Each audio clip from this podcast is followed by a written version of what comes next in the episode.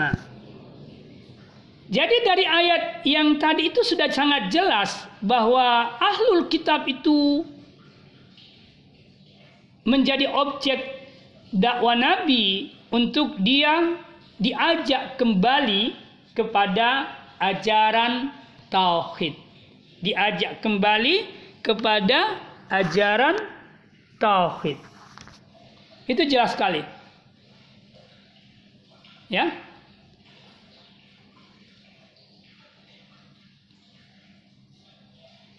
Nah, sekarang pembahasan selanjutnya yang kita akan sampaikan adalah eh, bagaimana menyikapi mereka para ahli kitab atau agama-agama lain yang tidak eh, ingin tidak ingin kembali kepada ajaran tauhid atau yang menolak ajaran Muhammad. Nah, kembali lagi kepada pembahasan bahwa dalam perspektif Al-Quran mereka itu diakui keberadaannya meskipun tidak diakui kebenaran ajaran agamanya. Pengakuan akan keberadaan mereka atau dan agama-agama mereka yang mereka anut itu sesungguhnya eh, isyarat bahwa Al-Quran mem, eh, memberi ruang kerjasama dalam kehidupan ini bersama umat-umat eh, agama-agama yang lain. Seperti yang akan kita jelaskan pada pertemuan berikutnya, bagaimana pandangan Al-Quran tentang eh, sikap eh, eh, Al-Quran terhadap agama-agama selain daripada ajaran atau agama yang dibawa oleh Nabiullah Muhammad sallallahu alaihi wasallam. Saya kira ini dulu yang saya bisa jelaskan pada kesempatan ini. Eh, insya Allah saya akan jelaskan eh, sikap Nabi, sikap Al-Quran atau pandangan Al-Quran terhadap agama-agama yang lain. Terima kasih. Bila itu bidayah. Assalamualaikum warahmatullahi wabarakatuh. Ada kesalahan teknis. Bismillahirrahmanirrahim. Alhamdulillah, alhamdulillahirabbil alamin. Salatu wassalam ala Rasulil Karim Ali Muhammad. Pembahasan yang kita akan sampaikan pada kesempatan ini terkait pandangan Islam tentang pluralisme. Istilah pluralisme ini uh, itu terkait dengan masalah keberagaman atau kemajemukan agama dalam kehidupan sosial. Maka disebut dengan pluralisme agama. Bagaimana kita menyikapi keberaga, keberagaman agama itu dalam kehidupan sosial kita. Keberagaman yang lain yang terjadi dalam kehidupan sosial kita itu disebut dengan multikulturalisme yakni paham atau bagaimana kita bersikap dengan kemajemukan kultur, kemajemukan budaya. Ini yang menjadi pembahasan kita. Kemajemukan agama sebagai sebuah realitas sosial itu disebut pluralitas. Kemajemukan kultur dan budaya sebagai sebuah realitas sosial itu disebut multikultural. Tapi bagaimana menyikapi kemajemukan budaya atau multikultural dan kemajemukan agama atau eh, pluralitas itulah yang menjadi pembahasan multikulturalisme kalau dia terkait dengan kemenjemukan agama eh, budaya dan pluralisme kalau dia terkait dengan kemajemukan agama. Itu ruang pembahasannya. Nah.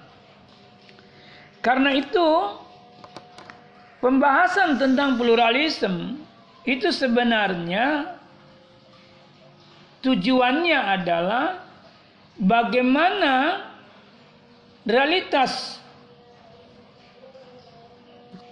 keberagaman agama itu menjadi sebuah kekuatan positif di dalam menciptakan kehidupan masyarakat yang toleran, toleran ya, toleran ya, bukan toleran ya, toleran.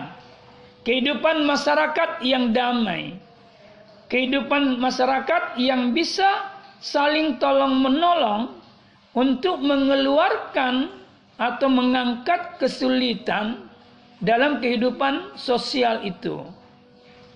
Ya, itu sebenarnya tujuan daripada uh, pembahasan tentang pluralisme ini. Nah, karena itu pluralisme itu tidak boleh jatuh dalam sinkritisme. Pertama tidak boleh jatuh dalam sinkritisme. Apa yang dimaksud dengan sinkritisme? Yakni paham yang ingin menyatukan agama dengan cara mengambil ajaran-ajaran tertentu pada agama yang lain. Jadi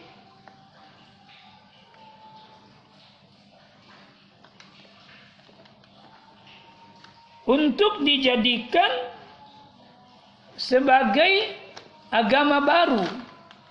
Jadi misalnya kita mengambil ajaran tertentu dari Islam, dari Kristen, dari Buddha, dari Hindu, dari eh, Konghucu dan sebagainya, ini kemudian diintegrasikan, disatukan, lalu dia membentuk satu paham agama baru. Ini namanya sinkritisme. Pluralisme tidak boleh jatuh dalam sinkritisme. Tidak boleh jatuh dalam sinkritisme. Kenapa pluralisme itu tidak bisa jatuh dalam sinkritisme? Karena prinsip dalam pluralisme adalah berpegang teguh pada agama masing-masing setiap agama. Atau dengan kata lain, sikap yang benar dalam merespon realitas kemajemukan beragama adalah uh, setiap orang yang memeluk agama tertentu dia harus berpegang teguh pada ajaran agamanya. Dia harus berpegang teguh pada ajaran agamanya masing-masing. Jadi orang Kristen harus berpegang teguh pada ajaran agamanya, Orang Hindu juga begitu. Orang Yahudi juga begitu. Orang Buddha juga begitu. Islam juga begitu. Jadi dalam istilah Quran kita sebut lakum dinukum waliyadin. Bagimu agamamu, bagiku agamaku. Di sini tidak ada percampuran dalam ajaran agama. Tidak ada upaya untuk kita eh, mencampur-campurkan agama yang satu, ajaran agama yang satu dengan ajaran agama yang lain. Itulah sebabnya di ayat sebelumnya dari kalimat lakum dinukum itu dari ayat lakum dinukum itu itu ditegaskan oleh Allah agar Nabi Muhammad sallallahu alaihi wasallam itu menegaskan setegas-tegasnya kepada kelompok sosial yang kafir yang menyembah selain Allah atau yang menjadikan sesuatu menjadi Tuhan di, di samping Allah sebagai Tuhan atau kaum musyrik begitu ya. Apa kata Allah yang diperintahkan kepada Nabi? Kul katakan Muhammad, ya ayyuhal kafirun, wahai orang-orang yang kafir. Nah, tentu yang dimaksud dengan orang kafir di sini orang yang tidak mengikuti ajaran yang disampaikan oleh Nabi Muhammad sallallahu alaihi wasallam. Itu yang dimaksud dengan orang kafir. Dengan kata lain mungkin secara praktis kita berkata orang yang tidak Islam yang menyembah selain Allah gitu. Itu disebut kafir. Makanya dikatakan di situ la a'budu ma ta'budun. Aku tidak menyembah apa yang kalian sembah. Jadi Nabi terlarang dan umat Nabi terlarang untuk menyembah apa yang disembah oleh orang lain atau agama lain atau orang-orang kafir. Lalu dikatakan lagi wala antum abiduna ma'abud dan kalian juga tidak menyembah apa yang aku sembah. Jadi di sini tidak ada yang namanya eh, penyembahan bersama terhadap Tuhan terhadap Tuhan gitu. Artinya saya menyembah Tuhan kamu sekarang, nanti besok kau yang menyembah Tuhan saya. Tidak ada percampuran penyembahan di situ. Tuhan yang kita sembah dengan Tuhan yang uh, mereka sembah itu seharusnya dilakukan sendiri-sendiri. Saya menyembah Tuhanku, kalian menyembah Tuhan. Itu lebih tegas lagi di kalimat selanjutnya ketika Allah mengatakan wala ana abidum ma abattu dan saya tidak menjadi penyembah apa yang kalian sembah wala antum abiduna ma abud dan kalian juga tidak menjadi penyembah apa yang aku sembah ini tegas sekali pemisahannya ya maka Tuhan mengatakan di terakhir ayat itu lakum dinukum waliyadin bagimu agamamu dan bagiku agamaku. Nah. Ini prinsip pluralisme sebenarnya. Kita tidak melakukan percampuran ajaran atau khususnya dalam penyembahan dengan agama yang lain. Biarkanlah mereka menyembah agamanya dan kita juga menyembah eh, menyembah atau Tuhannya dan menyembah menjalankan agamanya dan kita juga menyembah Tuhan kita dan menjalankan agama kita. Kita. Jadi tidak ada eh, sinkretisme, penyatu upaya penyatuan dua agama, tidak. Dia setiap orang beragama harus konsisten terhadap agamanya dan berpegang teguh agamanya. Ini prinsip yang harus ada dalam pluralisme agama. Nah, kalimat lakum dinukum waliyadin itu meskipun dia menolak percampuran ajaran agama atau penyatuan unsur-unsur tertentu di dalam agama dalam berbagai agama untuk disatukan tapi kalimat atau ayat lakum dinukum waliyadin itu memberikan isyarat makna bahwa Islam mengakui keberadaan berbagai agama.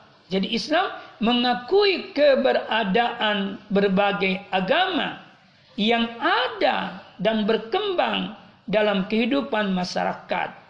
Itu diakui keberadaannya.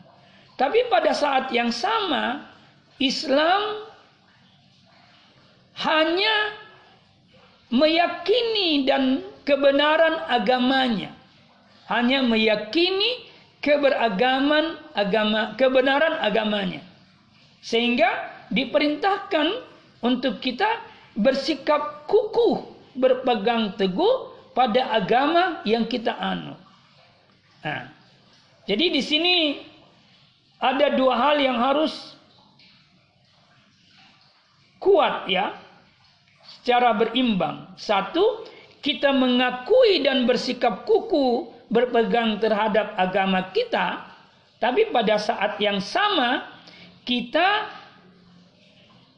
harus mengakui keberadaan, keberadaan yang harus diakui agama lain, bukan kebenaran agama lain. Keberadaannya diakui. Bukan kebenarannya. Karena kita sudah disuruh berpegang teguh terhadap kebenaran agama kita. Berarti yang lain kita kita anggap benar.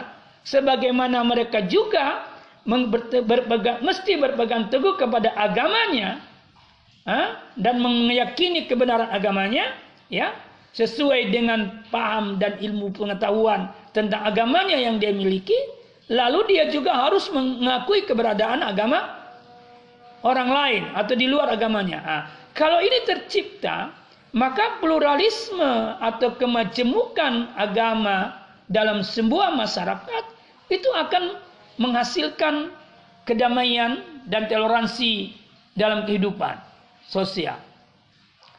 Jadi kita berpegang teguh dan menganggap agama kita benar, tapi kita mengakui keberadaan agama lain, ah, sehingga kita bisa bekerja sama dengan mereka dalam kehidupan sosial.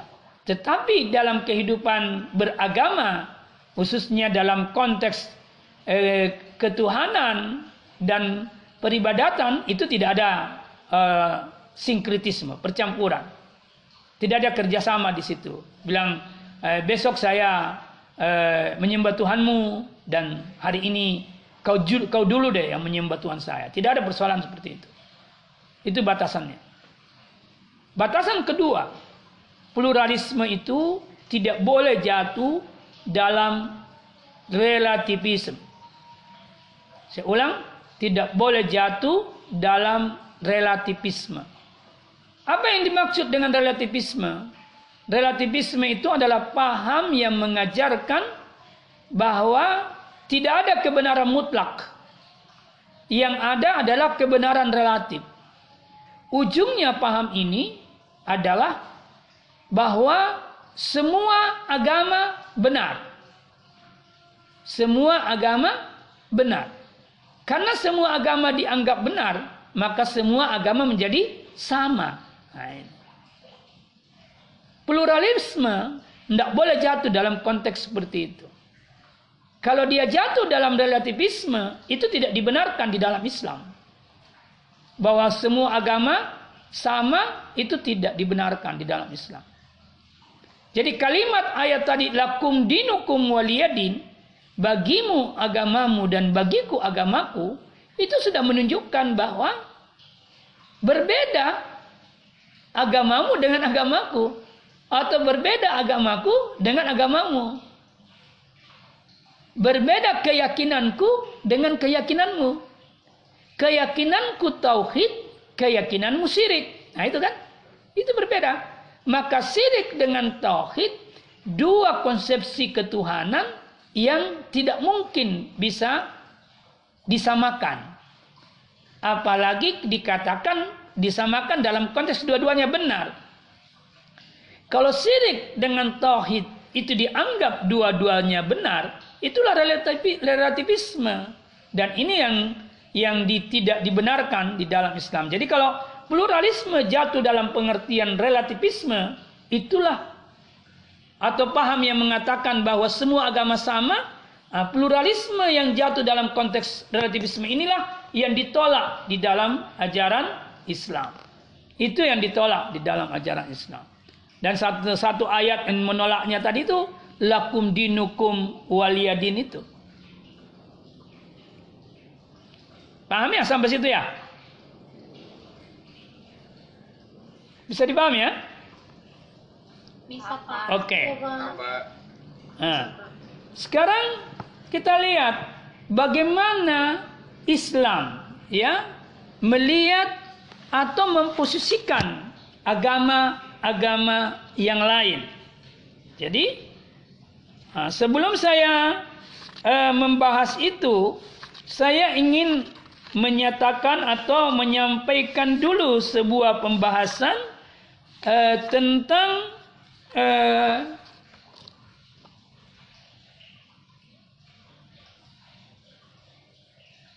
agama-agama yang disebut samawi, agama samawi. Agama samawi itu di situ masuk sebenarnya tiga uh, rumpun ya atau disebut agama Ibrahimisme ya, yakni agama Islam, Nasrani dan Yahudi atau eh, keduanya yang disebut terakhir itu ahlul kitab. Dalam istilah Al-Quran disebut ahlul kitab. Nah, kalau kita lihat dalam perspektif Islam, ahlul kitab itu adalah kaum yang diberi kitab kepada mereka dan diutus nabi dan rasul kepada mereka. Jadi sebelum Nabi Muhammad sallallahu alaihi wasallam itu telah diutus sekian banyak nabi dan rasul. Dari sekian banyak nabi dan rasul itu ada 25 yang disebutkan di dalam Al-Quran dan selebihnya tidak disebutkan. Ada tiga kitab yang diturunkan sebelum Al-Quran yang disebutkan di dalam Al-Quran yakni Taurat, Injil, Zabur. Tetapi ada namanya suhub, lembaran-lembaran Ibrahim supaya Ibrahim wasuk Musa dan lembaran-lembaran Musa. Nah, ini sudah diturunkan kepada para nabi dan rasul sebelum Muhammad. Lalu Al-Quran diturunkan kepada Nabi Muhammad sebagai nabi penutup para nabi dan rasul terakhir atau nabi terakhir. Nah, Al-Quran datang membenarkan ajaran-ajaran kitab atau ajaran-ajaran rasul dan nabi yang telah diutus sebelumnya. Itu fungsi daripada salah satu fungsi daripada Al-Qur'an. Ajaran yang dibawa oleh nabi dan rasul sebelum Nabi Muhammad sallallahu alaihi wasallam yang tercantum dalam kitab-kitab dan suhub-suhub mereka itu ajaran pokoknya sama dengan ajaran pokok yang dibawa oleh Nabi Muhammad SAW yang terdapat di dalam Al-Quran.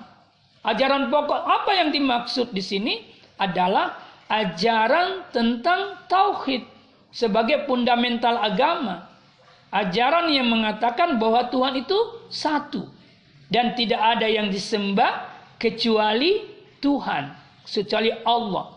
Seperti dipahami dalam eh, surah Al-Ikhlas. Bismillahirrahmanirrahim. Kul huwallahu ahad. Katakan huwallahu ahad. Dia Allah yang tunggal, yang esa. Allahus samad. Tuhan yang tempat bergantung. Lam yalid walam yulad. Tidak beranak dan tidak diperanakkan. Walam yakullahu kupuan ahad. Dan dia tidak memiliki tandingan. Tidak ada yang sekupu dengannya. Satu pun. Jadi betul-betul Tuhan dalam kemandirian. Ya, ini. Ah, ini ajaran tauhid.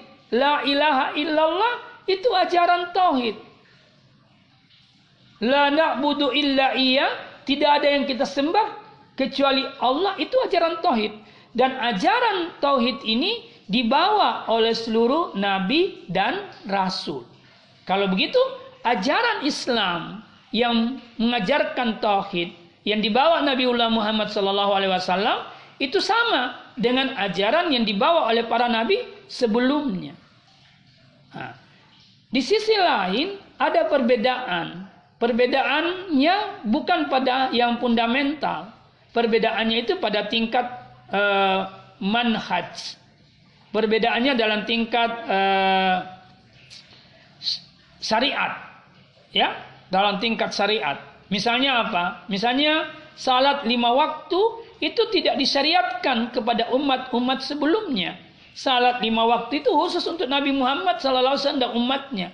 Pertanyaannya, apakah mereka tidak salat? Mereka juga salat, tapi bukan salat lima waktu. Nah itu kan. Jadi dua, mereka juga menyembah tapi dia juga dengan cara salat bukan dengan salat lima waktu. Puasa Ramadan itu khusus untuk umatnya Muhammad. Tidak ada puasa Ramadan untuk umat-umat sebelumnya. Tapi apa mereka tidak puasa? Mereka juga puasa, tapi bukan puasa Ramadan. Jadi syariatnya berbeda. Tapi fundamental ajarannya sama, yakni tauhid. Jadi ada persamaan, ada perbedaan. Perbedaan syariat dan manhaj itu itu eh, normal, itu bisa. Karena ini akan berubah, akan berubah sesuai dengan kemajuan kecerdasan umat yang menjadi objek dakwah setiap nabi. Dia akan berubah seperti itu. Tetapi ajaran fundamental tauhid tidak boleh berubah. Itu tidak boleh berubah. Itu ajaran fundamental ajaran agama samawi. Nah, sekarang menjadi pertanyaan adalah bagaimana dengan setelah uh, Nabiullah Muhammad Sallallahu Alaihi Wasallam diutus? Apakah ajaran-ajaran yang dibawa oleh para nabi dan rasul sebelumnya itu masih berlaku atau tidak? Atau dengan datangnya Nabi Muhammad sebagai nabi penutup itu mengisyaratkan makna bahwa eh, ajaran-ajaran uh, mereka khususnya syariat-syariat mereka itu tidak berlaku lagi. Di sini terjadi perbedaan pendapat, tapi yang saya ingin sampaikan pendapat saya. Kalau saya dengan diangkatnya Nabi Muhammad sebagai nabi dan rasul dengan diturunkannya Al-Qur'an, maka ajaran-ajaran sebelumnya itu tidak berlaku lagi. Agama-agama atau ajaran dibawa oleh para nabi eh, sebelumnya dalam konteks syariat dan manhaj tidak berlaku lagi. Karena keberlakuannya sudah lewat. Dia terbatas oleh ruang dan waktu.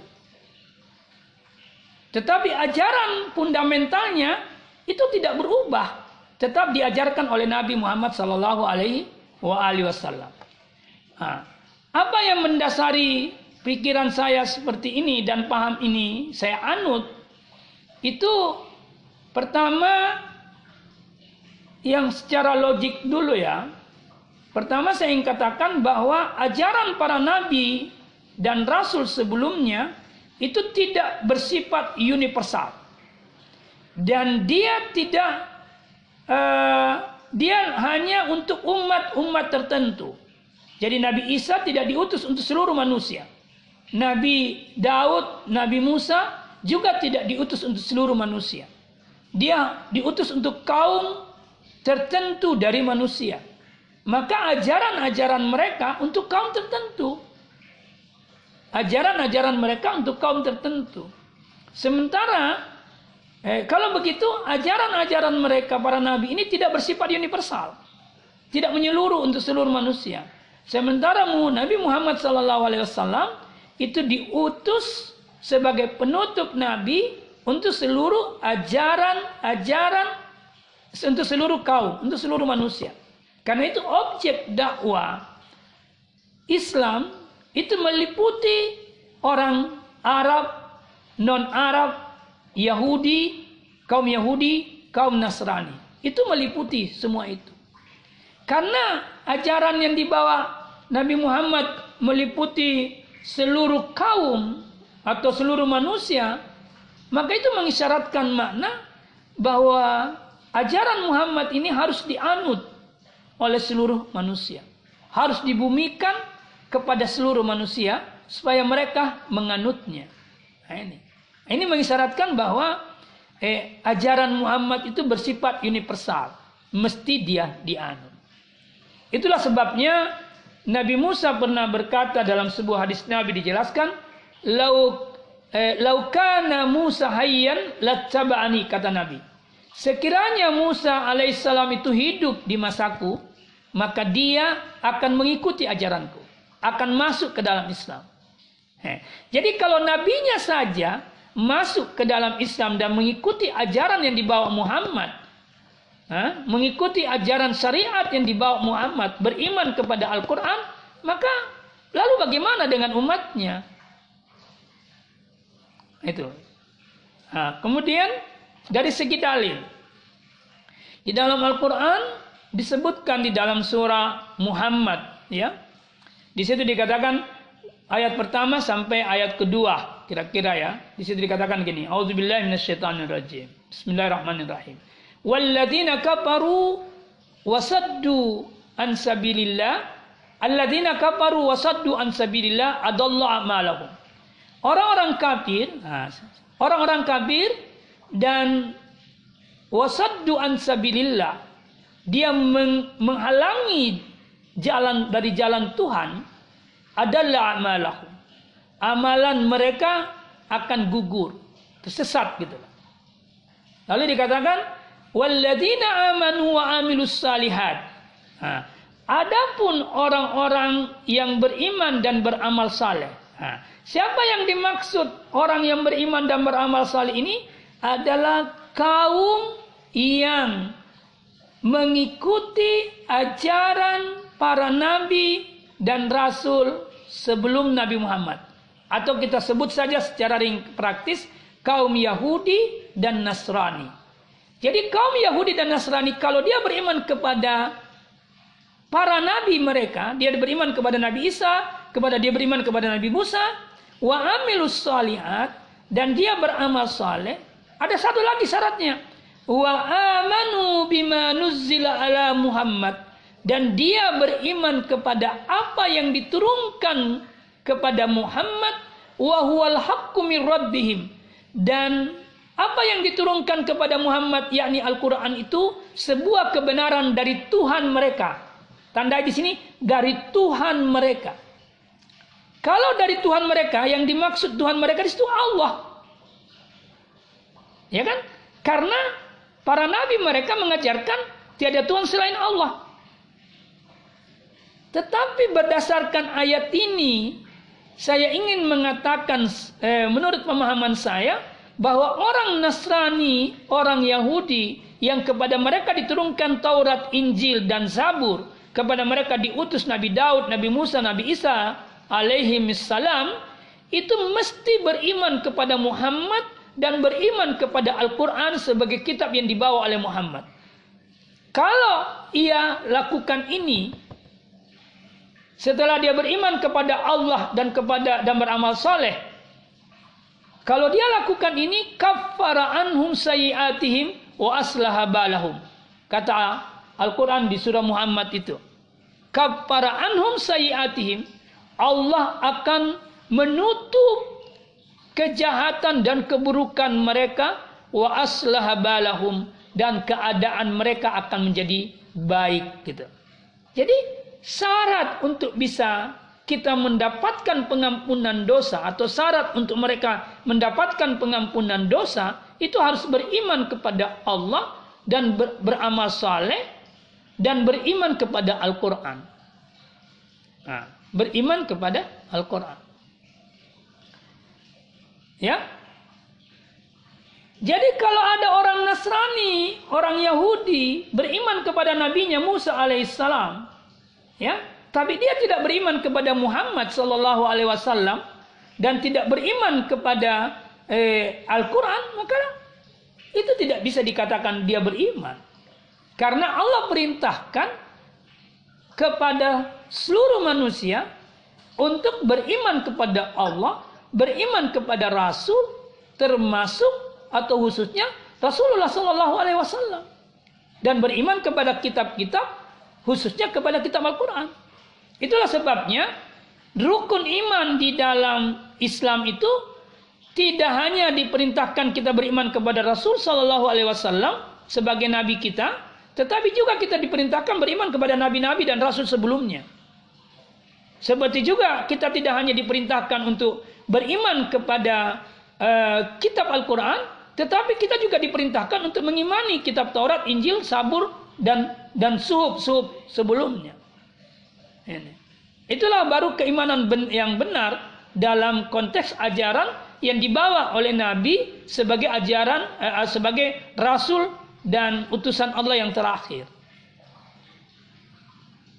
Nah, kalau begitu orang Nasrani yang Yahudi itu harus wajib dia beriman kepada Muhammad.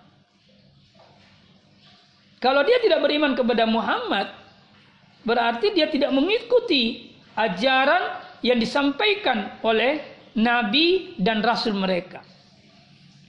Nah. Dalil yang kedua yang saya ingin jelaskan itu perkataan Nabi Isa alaihissalam di dalam surah As-Saff di surah 61 ayat 6. Di situ dikatakan begini. Auzubillahi minasyaitonirrajim. Wa iz qala Isa bin Maryam dan ketika Isa ibnu Maryam itu berkata, Ya Bani Israel, wahai Bani Israel, ini Rasulullah ilaikum. Saya ini kata Nabi Isa adalah Rasul Allah yang diutus kepada kalian. Musaddikan lima baina yadayya. Saya membenarkan kitab yang ada pada saya dan kitab yang dibawa oleh nabi sebelumnya. Jadi dia membenarkan kitab Injil dan membenarkan kitab Taurat dan membenarkan kitab Sabur. Lalu dia mengatakan wa mubasyiran dan saya juga membawa berita gembira. Wa mubasyiran membawa berita gembira. Apa bentuk berita gembiranya? Saya ti mimba dismuhu Ahmad. Berita gembira itu adalah akan datang setelah saya seorang nabi dan rasul yang bernama Ahmad. Nah, ini.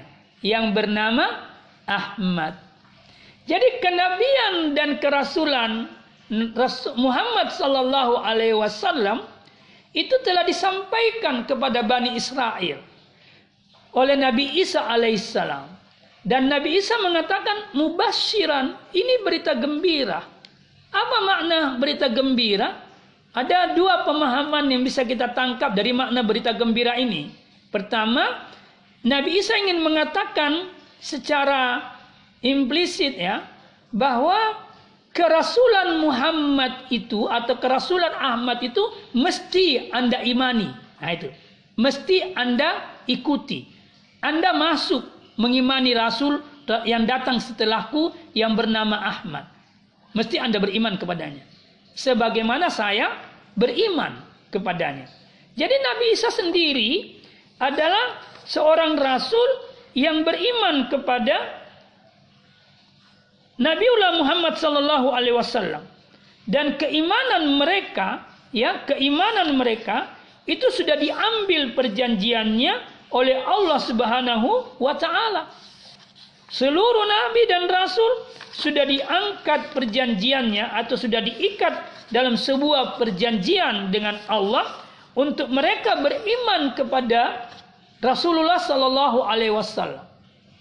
Itu dijelaskan di dalam eh, ayat Al-Qur'an eh, di mana ayat Al-Qur'an itu menegaskan bahwa eh, Allah Subhanahu wa taala telah mengambil ya telah mengambil perjanjian para nabi dan rasul eh, dan mengambil ikrar mereka untuk beriman dan menolong eh, Nabi Muhammad sallallahu alaihi wasallam.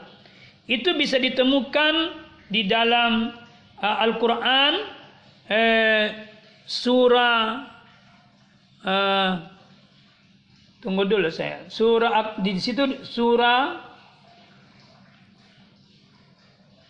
Ali Imran ya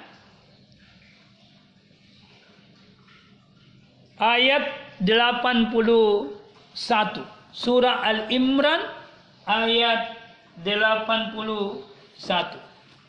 Baik kita bacakan dulu surah Al-Imran ayat 81 supaya lebih tegas pemahaman kita.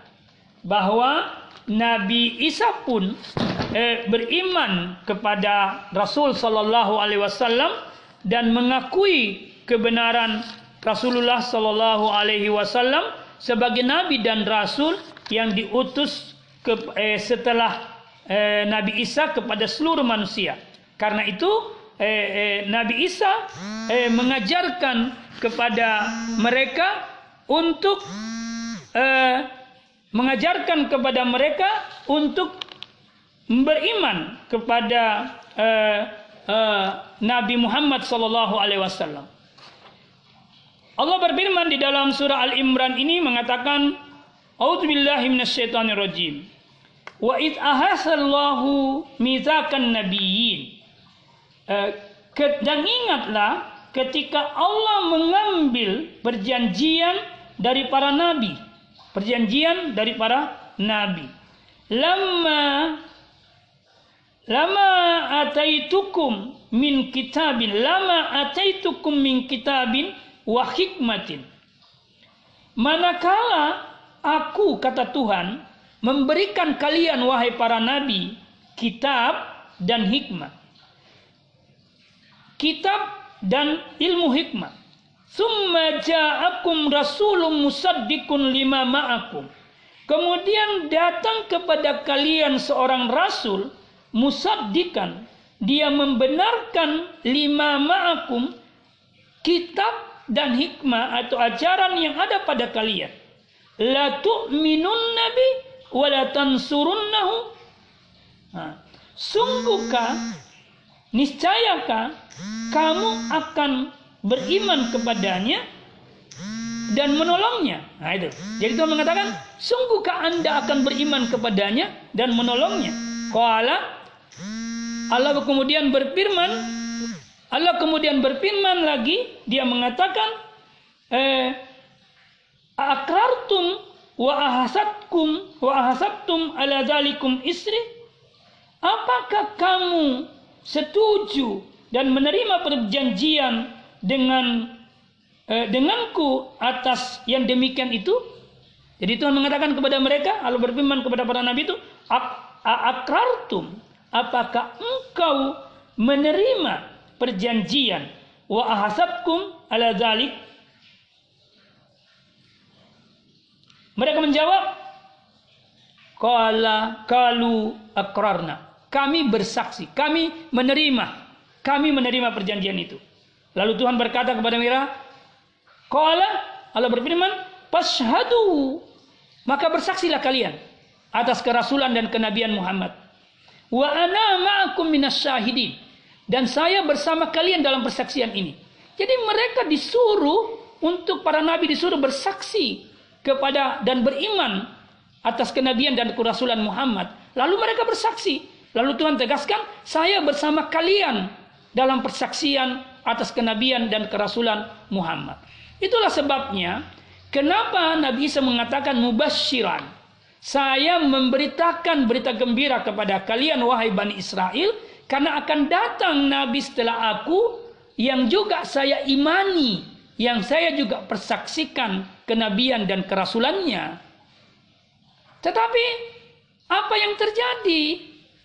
Setelah Nabi Isa wafat dan Nabi datang, Nabi Muhammad kemudian datang. Nah, Quran mengatakan di ayat setelahnya, "Falamma ja'ahum" Maka ketika Nabi Muhammad datang kepada mereka Bani Israel ini bil bayinat dengan bukti-bukti kebenaran yang sangat nyata, kalau hadza sihrun mubin. Mereka berkata ini sihir nyata.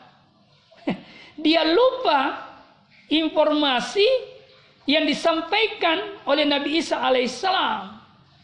Sehingga dia menolak Nabi Muhammad karena menganggapnya sebagai eh, sihir. Padahal dia Nabi membawa bukti-bukti kebenaran yang sangat nyata kepada mereka. Nah, di sinilah yang menjadi alasan bagi saya mengapa saya mengatakan bahwa seluruh umat manusia, baik yang sudah beragama maupun yang belum beragama baik bangsa Yahudi maupun Nasrani atau bangsa-bangsa yang lain itu setelah Muhammad wasallam diangkat menjadi nabi dan rasul, maka dia wajib beriman kepada Muhammad sallallahu alaihi wasallam sebagai nabi dan rasul yang terakhir. Dan seluruh nabi beriman kepadanya. Kalau seluruh nabi dan rasul sebelumnya saja diperintahkan beriman kepada Nabiullah sallallahu alaihi wasallam, lalu bagaimana umat-umat mereka yang datang setelah nabi mereka wafat tidak beriman kepada uh, Nabiullah Muhammad sallallahu alaihi wasallam. Nah, itu pertama yang harus dipahami. Jadi kalau Anda bertanya eh, bagaimana apakah agama-agama yang dibawa oleh Nabi atau ajaran-ajaran yang dibawa oleh Nabi sebelum Nabi Muhammad Sallallahu Alaihi Wasallam itu masih berlaku? Kalau saya setelah diutus Nabi Muhammad dan Quran turun, maka tidak berlaku lagi. Lagi pula, pada para ajaran Nabi atau ajaran-ajaran para Nabi yang telah diajarkan kepada umat-umat mereka itu sudah mengalami perubahan. Sudah mengalami perubahan yang sangat sangat besar sampai menyentuh pada perubahan ajaran fundamental yakni ajaran tau tauhid. Itu terjadi perubahan-perubahan seperti itu. Contohnya misalnya dalam eh, konteks Nabi ajaran yang dibawa Nabi Isa alaihissalam, ya ajaran yang dibawa Nabi Isa alaihissalam seperti kita jelaskan tadi, dia mengajarkan tentang tauhid bahwa tiada Tuhan selain Allah. Tetapi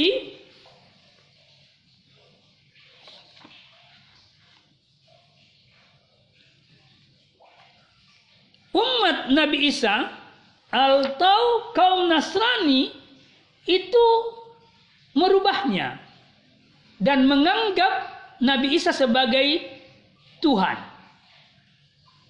Dan atau dengan kata lain, dia mempertuhankan Nabi Isa alaihissalam. Ya, dia mempertuhankan Nabi Isa alaihissalam. Dan dalam sejarah gereja itu dijelaskan bahwa eh, pengukuhan Isa sebagai Tuhan itu terjadi pada tahun kalau saya tidak salah 325 Masehi. Itu terjadi pengangkatan Nabi Isa dalam konferensi Nesia di di Roma. Ya. Pada tahun 32 325 Masehi itulah mulai Nabi Isa dipertuhankan. Sebelumnya tidak. Jadi sebelumnya Nabi Isa itu atau umat-umat kaum Nasrani masih berpegang teguh pada ajaran Nabi Isa yang tauhid tadi. Tapi kemudian eh, setelah Nabi Isa alaihissalam eh, dalam komprensi Nesia itu kemudian eh, terjadilah apa yang disebut dengan eh, penuhanan terhadap Isa alaihissalam. Ya, kemuncullah apa yang disebut dengan ajaran Trinitas. Trinitas. Tiga Tuhan itu. Nah, ini penyelewengan besar. Dan yang mengatakan ini penyelewengan besar itu bukan saya saja. Bukan Al-Quran saja yang mengatakan ini penyelewengan besar. Seperti Quran mengatakan, Kada kabar alladzina kalu innallaha salisus salasa. Telah kafir orang yang mengatakan bahwa Allah itu tiga yang satu. Nah, kedua, selain Nabi Isa dipertuhankan, kaum Nasrani meyakini bahwa Isa itu anak Tuhan.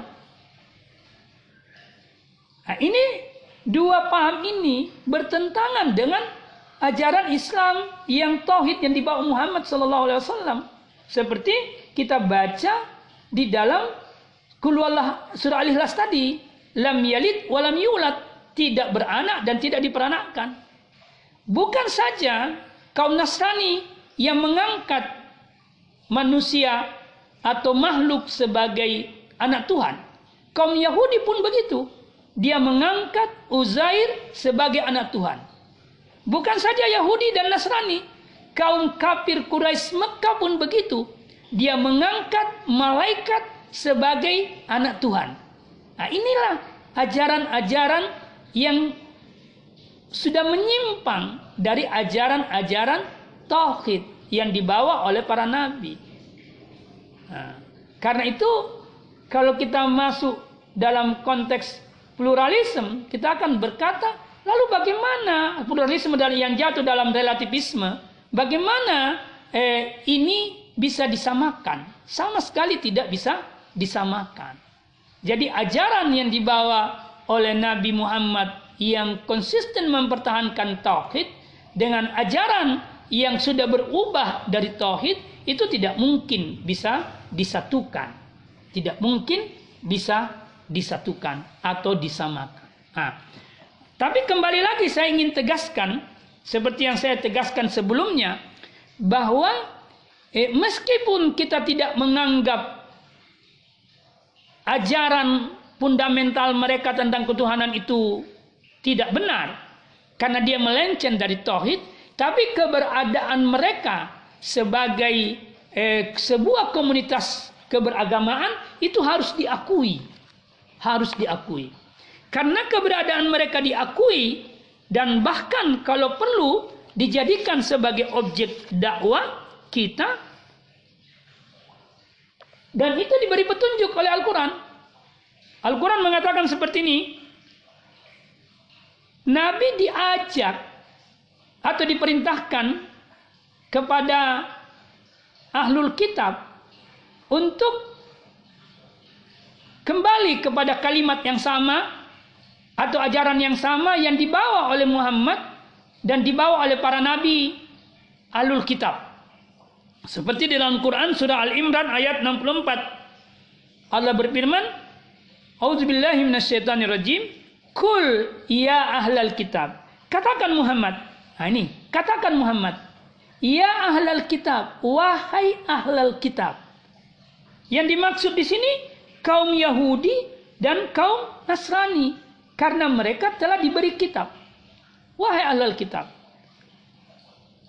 Kalau begitu, Allah mengatakan kul ya ahlal kitab, berarti Nabi diperintahkan untuk menyampaikan ajarannya kepada ahlul kitab. Atau dengan kata lain, Nabi diperintahkan untuk mendakwai ahlul kitab. Nabi diperintahkan untuk menjadikan ahlul kitab itu sebagai eh, objek dakwah. Untuk apa mereka didakwai atau dijadikan sebagai objek dakwah? Supaya mereka kembali kepada ajaran yang benar, yakni ajaran tauhid tadi yang telah diajarkan kepada nabi yang diutus kepada mereka dan juga diajarkan oleh Nabi Muhammad sallallahu alaihi wasallam. Maka di sini dikatakan apa yang harus dikatakan oleh nabi kepada ahlu kitab yaitu ta'alau ila kalimatin sawain bainana wa bainakum mereka diajak, marilah kita menuju pada satu ajaran yang sama di antara kami dan kamu. Jadi dalam perspektif ayat ini, antara Islam dengan ahlul kitab, Yahudi dan Nasrani, sebenarnya ada titik temu. Titik temunya pada apa? Pada ajaran yang sama. Ajaran yang sama itu apa? Nah, ini yang selanjutnya dikatakan. Allah ta'budu illallah. Engkau tidak menyembah selain Allah. Allah na'budu ya. Kita atau kami tidak menyembah selain Allah. Kamu dan saya, wahai ahlul kitab. Kamu wahai ahlul kitab dan saya. La na'budu illa illallah. Tidak menyembah selain Allah. Kalau begitu bertauhid wala nusrik bihi syai'an dan tidak bersikap atau menserikatkan Allah dengan sesuatu pun. Jadi Nabi mengajak kaum ahlul kitab untuk kembali kepada ajaran tauhid dan ajaran tauhid itu mereka sudah diajarkan kepada para oleh nabi dan rasul yang diutus kepada mereka dan Muhammad membawa ajaran tauhid Kalau begitu antara ajaran Muhammad dengan ajaran yang sampai kepada mereka itu sama. Sayangnya mereka kemudian uh, melenceng atau berpaling dari ajaran tauhid lalu kemudian menjadikan nabi mereka sebagai Tuhan atau menjadikan eh, nabi mereka atau makhluk ya ciptaan Allah sebagai anak-anak Tuhan. Lalu karena itu Quran mengatakan setelahnya dia mengatakan lanjutannya ayat wala yattahizu ba'duna ba'dan arbaba. Wala yattahizu ba'duna ba'dan arbaba. Dan kita tidak mengangkat sesama kita ini. Kita tidak mengangkat sesama kita sebagai Tuhan-Tuhan arbaban min dunillah selain Allah Subhanahu wa taala. Ya itu. Jadi nabi perkataan nabi yang disampaikan kepada orang ahlul kitab wala yattakhidha ba'duna ba'dan arbaban dan janganlah sebagian kita itu menjadikan sebagian yang lain sebagai Tuhan-Tuhan seperti yang mereka lakukan terhadap Isa dan sebagainya. Min dunillah selain Allah. Jadi yang siapa yang mengangkat dari sini juga eh, jelas ya. Siapa yang mengangkat Nabi Isa sebagai Tuhan? Apa Allah? Tidak. Apa Nabi Isa sendiri? Juga tidak. Karena Pengangkatan Nabi Isa sebagai Tuhan itu terjadi setelah Nabi Isa wafat. Lalu siapa yang mengangkat mereka jadi Tuhan? Adalah mereka sendiri. Kan itu ada seorang eh, eh, mantan biarawati eh, di Indonesia ini yang kemudian berdialog dengan eh, para pendetanya terkait dengan ajaran Trinitas ini seperti video yang saya sudah kirim sama Anda. Dalam pencarian dia tentang Tuhan yang benar, tunggal atau eh, poli, eh, tunggal esa atau banyak, atau Isa sebagai Tuhan atau tidak, itu kemudian dalam per, eh, dengan eh, logika saja dia sudah menolak. Dia sudah menolak bahwa tidak mungkin makhluk itu bisa jadi Tuhan. Siapa yang mengangkat makhluk itu jadi Tuhan? Masa sesamanya manusia atau lebih rendah darinya? Itu saya sudah pernah sampaikan kepada saudara dan menurut saya tidak perlu lagi saya sampaikan. Seperti juga di dalam Al-Quran itu Nabi Isa dijelaskan di dalam Al-Quran. Nabi Isa ditanya apa engkau yang mengatakan kepada mereka bahwa eh, jadikan saya Tuhan. Nabi Isa mengatakan tidak, saya tidak pernah mengajarkan kepada mereka tentang itu. Jadi realitas sosial perubahan eh, perubahan paham tauhid yang diajarkan Isa menjadi dari tauhid menjadi trinitas itu kemudian direkam oleh Al-Qur'an dan ditanyakan kepada Nabi Isa dan Nabi Isa menolak bahwa eh, saya tidak pernah eh, mengajarkan kepada mereka bahwa eh, saya adalah eh, Tuhan.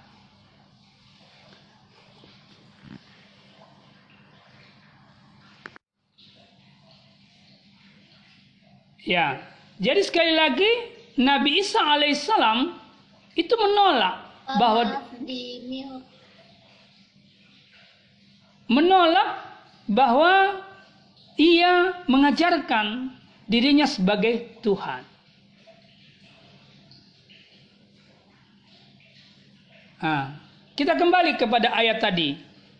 Jadi ayat tadi sudah jelas sekali mengajarkan kepada mereka untuk kembali kepada ajaran Islam yang diajarkan ajaran tauhid yang diajarkan oleh Nabi Muhammad SAW beserta para nabi sebelumnya sebagai titik temu antara Yahudi Nasrani dan uh, Islam atau ajaran Nabi Muhammad.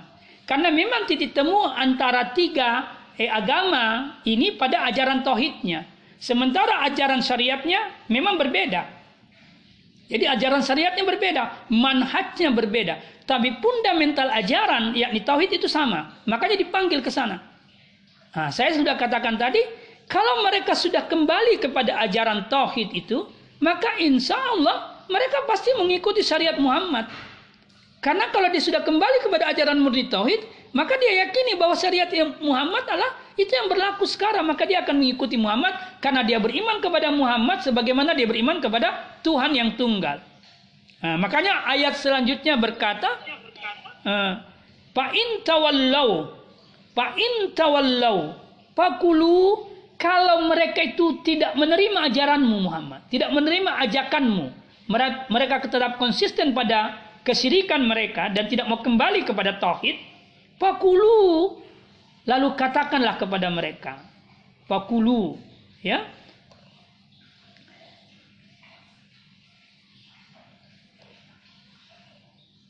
Jadi kalau mereka menolak, katakan asyhadu bi anna muslimun. Jadikanlah kamu sekalian wahai pengikut kitab suci. Bersaksilah. Bi anna muslimun. Bahwa kami ini adalah orang-orang yang berserah diri kepada Tuhan yang esah. Bukan Tuhan yang berbilang